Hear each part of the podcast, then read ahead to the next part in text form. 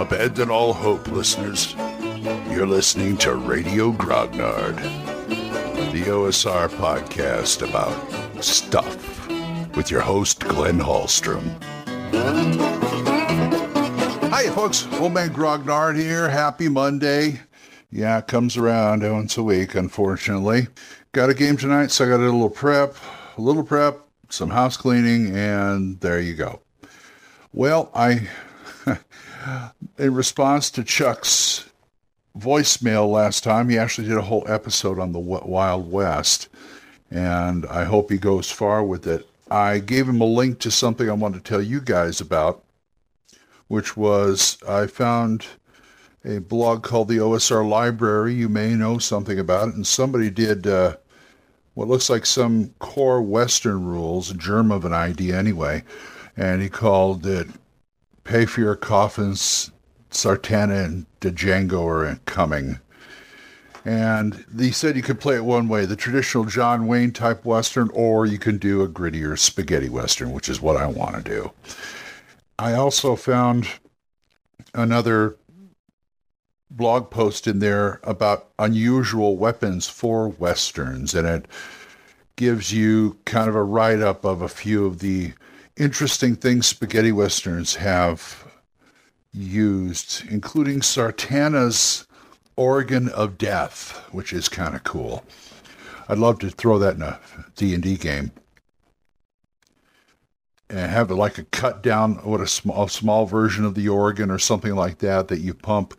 And instead of like shooting out black powder or anything, you shoot out like magic missiles and fireballs and stuff like that. But it'd be kind of a hassle because the party has to you have to cart it around. Put it in, you know, put it on a cart in the back of a mule. You have a mule pull it or something like that. But it would be kind of awesome. And they have the stuff like the four barrel revol- uh, four barrel Derringer in there and the deadly playing cards and things like that. And I just I love those kind of things. Those kind of things spice up the spice up the genre, spice up D and D and any other genre. If you want to run a spaghetti western, go for it.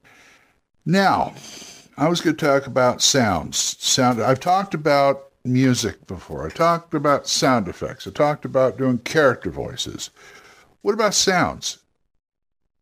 Why don't you try? I want to try actually doing sounds for atmosphere. Yes, you can have pre-recorded sounds. There's there's plenty of sound effects out there. If you get a a, a soundboard for your tablet, a do-it-yourself soundboard, or you can go online and get a couple of things that the that people use right there on the web. My favorite is I believe is desktop desktop fantasy. I can't. I like to use. I can't remember the name of it. Son of a gun. But you know, you use. But what about your mouth? What about your own mouth? You can set the atmosphere of a scene by just doing some you know,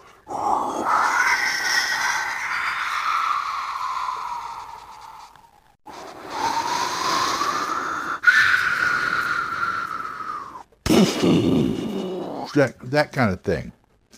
Just it, it's it's the atmosphere thing you got going for you. You can't. You don't always have to have all the bells and whistles. You got all the bells and whistles right inside your mouth. And one bell whistle I wouldn't mind having is if I had like a, I'm thinking of getting a cardio mic or a small mic to hook up to my tablet or my phone, mostly my tablet. So I could actually have it hooked up to my lapel. Would it be better if I had a headset with a mic or just a mic, headset mic without the, you know, without the, the earphone part and hook it up to my tablet. And you don't have to make it real loud. I'm just saying that you could use that to pull it, you know, pull it to, oh, oh, and then the fireball, the fireball hits. That kind of thing. I mean, you watch comedians do this. You you don't have to be motor mouth from Police Academy. You don't you don't have to be real good, but as long as they get the idea, just that's how you set the mood. That's how you can set the mood when you have nothing else. Use your imagination. Use your sounds.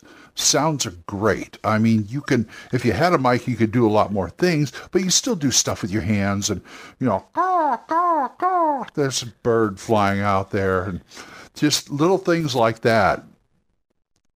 Uh, wagons rumbling, things like that. Just watch. I'd like to, you know, just listen to sound effects. Go on YouTube and listen to sound effects sometimes. This is the sound effects you want.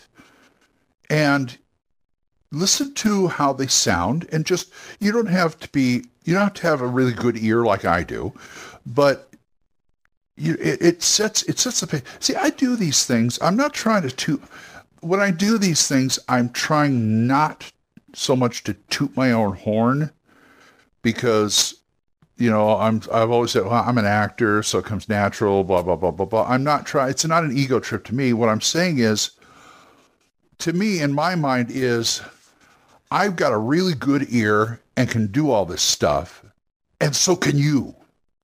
Because even if you don't think you have that good of an ear or that good of a voice or whatever, you can still do things to make it to make it sound really neat. That's what I want you to do. I'm interested in making people better at things. Because to tell you the truth, if you're a dungeon master or a game master, you're halfway home because you decided to step behind that screen and make that world come alive for those players. They make the characters come alive for you. You make the rest of the world come alive for them. And that's the that's the cohesion right there for an experience at the table. So don't be afraid. I know it's a lot. I know it's a it's a bit it's a tall order but it's it's it's rewarding. It really is. I've tired myself out of games before. I feel like i should have more stamina. I should probably do you know take care of myself a little better for that respect because I get, I get a little upset sometimes when it's going, oh God, four hours, a three hour, four hour game, and I'm exhausted. Why am I exhausted? Because I'm 61 years old and I haven't taken care of my body. That's why I'm exhausted. But that's a whole nother thing. I don't want to get into that. That that'd be a whole nother episode right there. Because, you know, I can tell you this stuff, but I feel like, you know, I'm telling you to do it, but I don't do it. So what value does my does my word have?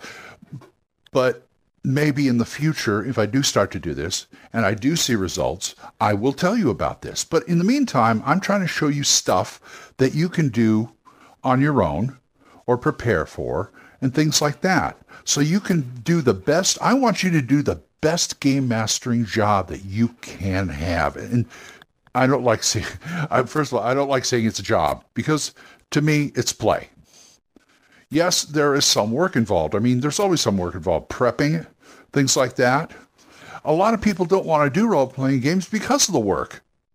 And I don't mind. And if you put, but if to me, if you put in the work, it comes back tenfold.